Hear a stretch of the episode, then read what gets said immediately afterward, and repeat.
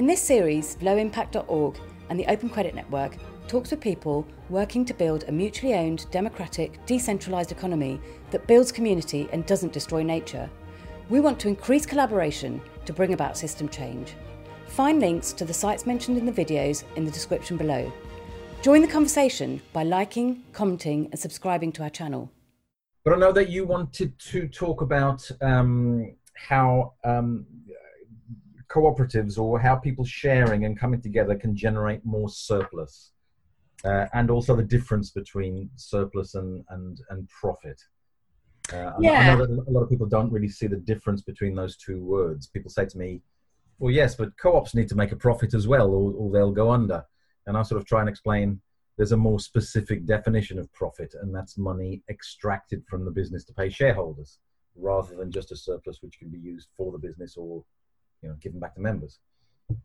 Yes, that's exactly right. When consumer co-ops were uh, originally being created, they were very clear that what they were doing was collectively buying things and that they would need a little bit of extra money to cover expenses, to maybe buy stock in advance, to just, but they didn't know exactly how much. So they would charge uh, slightly more than it cost them to get um, the goods. But then at the end of the year, they'd say, well, this is money that you already paid us for your goods, but we didn't need it, so you can have some of it back. Effectively, you paid a surplus, and now the co op collectively has a surplus. And that's what the dividend in a retail co op is it's in relation to how much you've spent in the co-op you get some of it back because you shouldn't have it was always yours the co-op just kind of kept it for a while just in case it needed it since it hasn't needed it here you can have some of it back does that make sense yeah yeah yeah, yeah. you don't have to give it back it's still a surplus and the co-op could use it for co-op to, for developing itself for, for, for, for keeping reserves in the business um, if it's a common ownership co-op, people might well say, "Yeah, we don't we don't want a dividend back, or we don't want to split the assets up." If the mm-hmm. co-op winds up, we just want that always to be in common ownership, that excess money. In a workers' co-op, um, uh, it's kind of the, the same thing the other way around. So um, the workers have put in a load of time and presumably not been paid as much as they ought to have been paid for the value of their time if the co-op has made a surplus. So at the end of the year, it may well be that well, a lot of co-ops do this. That in proportion to the amount of time you've worked, you might get extra money back because you should have been paid that in the first place. It was always yeah. yours. Does that make sense? But again, in a common ownership co-op, that probably that money would just stay in the common pot and be used to develop the business. Yeah. But it's definitely not a profit because it's not like you've put stuff in and then got more back than you put in. It's not an investment. You haven't made money out of anything else. You've only put in your own money and then got some of it back.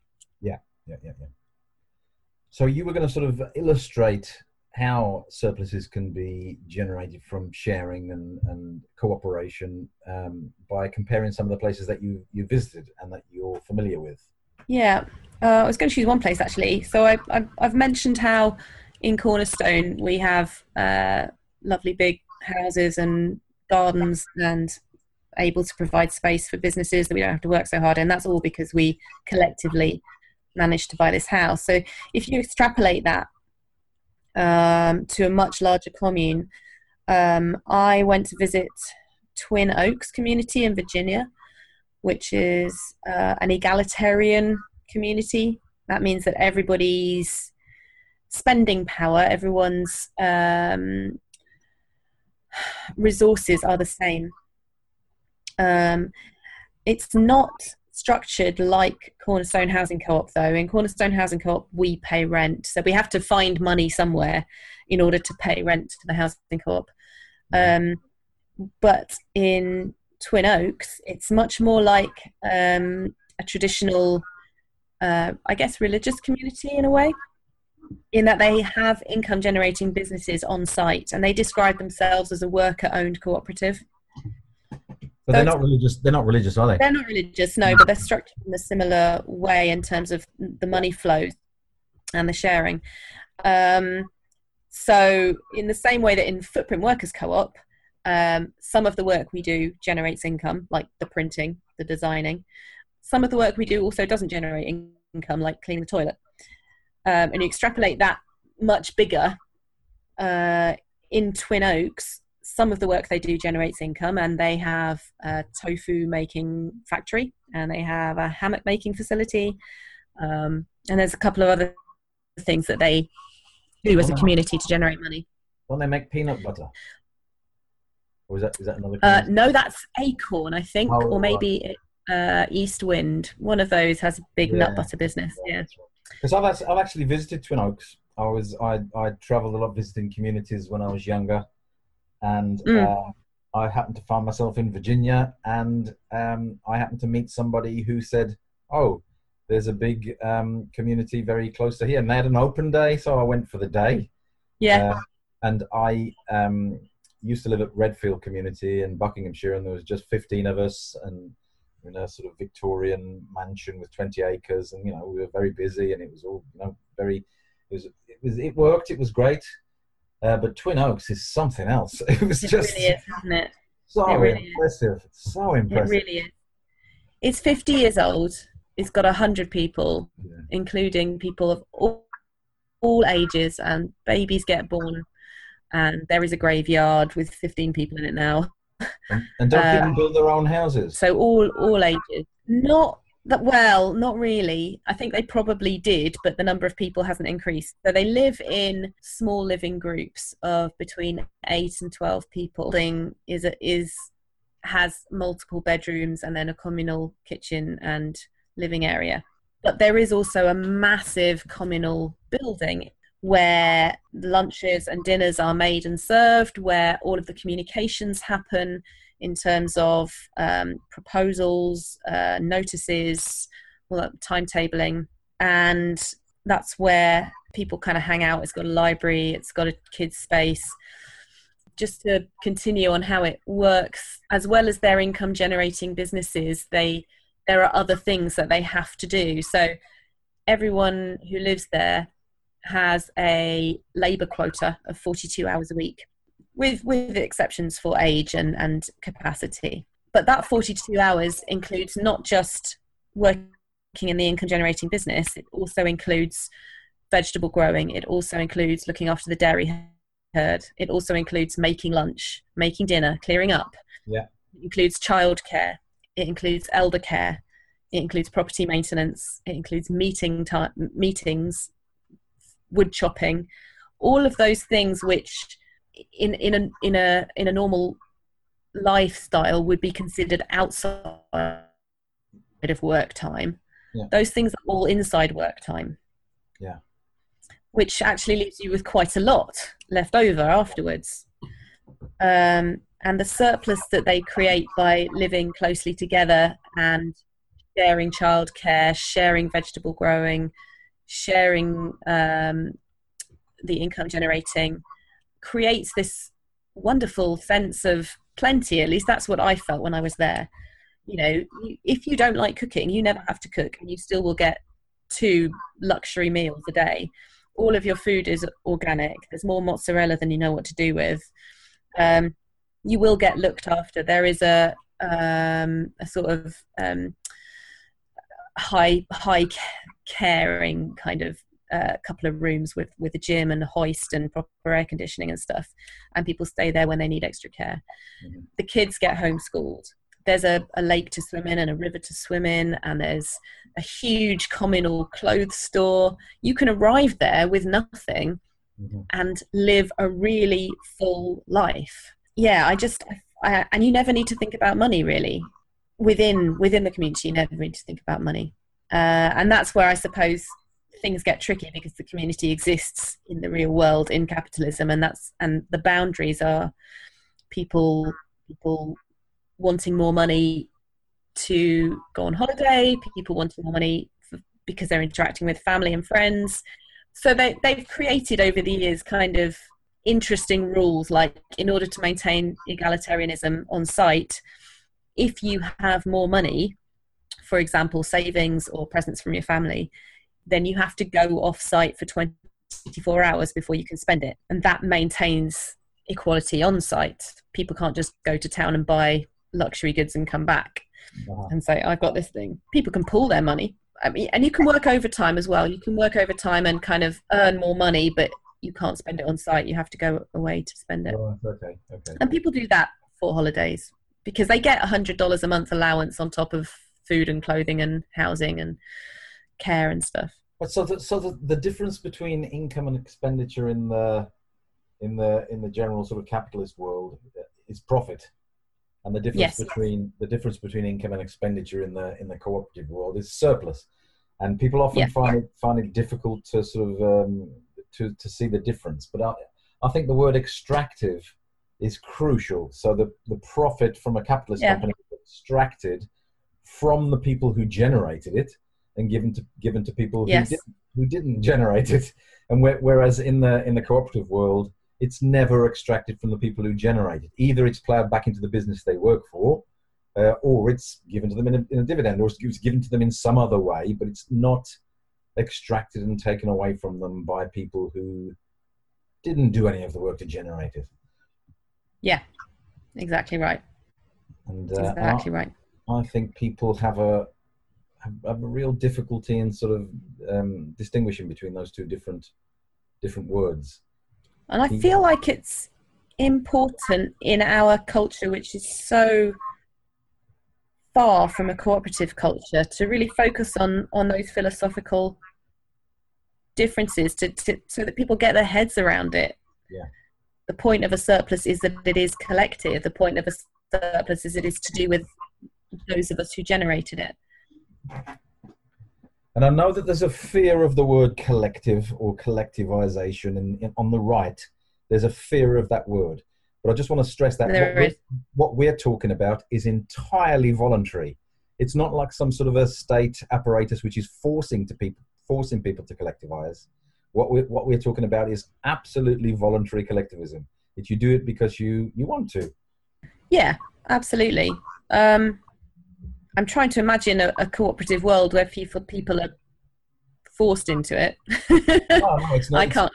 yeah, they're, they're they're scared of totalitarianism. They're scared of you know all the all the typical sort of Jordan Peterson fans. They they they are terrified of that word collective because they see it as some sort of a totalitarian imposition on them. I think it's it's seen as a loss of agency or a loss of autonomy, Yeah. um, which is interesting because in our current system, anybody who doesn't have quite a large amount of money already doesn't have a great deal of agency already experiences a lack of autonomy. People are trying to work multiple jobs for low paying employers and exploiting employers. They don't have any time at all. It just seems you know that their housing situations might be shit and that you know it, it, to me that the idea that giving up precarious individual lives for for plentiful collective lives where you're accountable to other people that you know as opposed to being accountable to the state or to corporations seems to me like more liberty not less. But I mean, people have this idea that, that money provides liberty, and what it does is it, it, it provides individual liberty at the whim of banks and corporations and the state. And I think there's a there's a myth that's been sold to people in the West, and I, I guess especially especially in America, you'll know better than me because you've just been there. But I think that Mm. people uh, they've been sold a myth that actually, um, if they're if they're poor, if they don't have very much money, that's a temporary situation, and really they. Their, their their their their natural state is to be wealthy, but uh, you know it's a temporary blip, and and soon they'll be you know they'll be wealthy, and so they keep plugging away at this system, thinking that oh actually Yeah. it's only a temporary embarrassment that I'm not filthy rich and you know I'll, I'll be there soon. And of course, for the vast majority of people, it's not going to happen at all. Of course, it's not. But um, and you know, it just seems like a strange thing to keep to keep banging your head against that wall. It seems really strange. Yeah, it is strange, and it, it, but it's reflected as well in the language, even in the cooperative movement. So in the UK, we talk about worker members in worker cooperatives, and in the US, they talk about worker owners, and the idea that every individual member of a worker co-op owns a share of that co-op is crucially important in the UK. Yes, we have that. We that that's quite a conventional model that you buy your your members' share, and it might be five hundred pounds or two thousand pounds or more, depending on how high earning your worker co-op is. Um, and that's useful for the co-op. It, it, it, means it has some working capital to play with when it needs it, but it's not essential. And plenty of, of worker co-ops are in common ownership here without that individual owning of any of the portion of the company. But in the states, it's seen as really, really important that individuals should own their share of of their business, and that's confusing to me. I mean, I can see it. I mean, I think ownership. Yeah, people do like to sort of have that security of ownership of something, and if it's a if it's a cooperative um, enterprise, I don't. I'm not sure I really have a problem with that. It's, it's certainly better than you know the extractive economy. It's better than the extractive economy, but it, it kind of entrenches the individualism rather than the collectivism. It's, just a philosophical difference between between the two cultures, I think, um, and and it speaks to the nature of the people who colonized North America and the US is people who are basically pioneers and individualists who are trying to be self-sufficient and own their own bit of something. I, I guess, I guess, um, you know, if somebody said, "I don't want to extract money from anybody else. I don't want to exploit anybody else. All I want really is just to have a little small holding and live on my own and grow my own food. Perhaps, you know, produce a surplus so I can sell it at the local market." And to be left alone. And for me, I would say, yeah, if you want to do that, that's absolutely fine. I mean, it's it's it's non-extractive, and um, yeah. it's it's individualistic. But if they if they you know if they want to go their own way, absolutely, you know, there, there, needs to be room for that. Oh yeah, yeah, yeah. But it's interesting that it carries more legitimacy in the cooperative in the worker cooperative movement than a common ownership approach. Do you think that's the case in the states and in the UK? Uh, not in the UK, no. In the UK, they're both they're both normal. So we need to build a surplus in the cooperative sector, don't we? The cooperative stroke solidarity sector, whatever you want to call it. I tend to call it the new economy. Yeah. Just trying to get my head around how we sort of build this surplus. It's very difficult to get investment and to get things going, isn't it? And to develop a to develop a surplus which we can then use to grow the sector. We don't. I mean, compete with the billions and billions that are circulating in the rest of the capitalist economy. I tend to the opinion that we create surplus by sharing more. Yes, of course, we should try and get money in somehow from the rest of the economy, but um, we can't wait for that to happen before we carry on. Before we you know start trying to develop as much as we can, yeah. and individual lives are more likely to be improved in the short term by getting together with other people a lot of people are talked. A lot of people I talk to, they they're very very open to that idea, and they'd love to work in some in some sort of alternative or cooperative sector. They just can't escape. They're stuck in a corporate job that they, they don't like.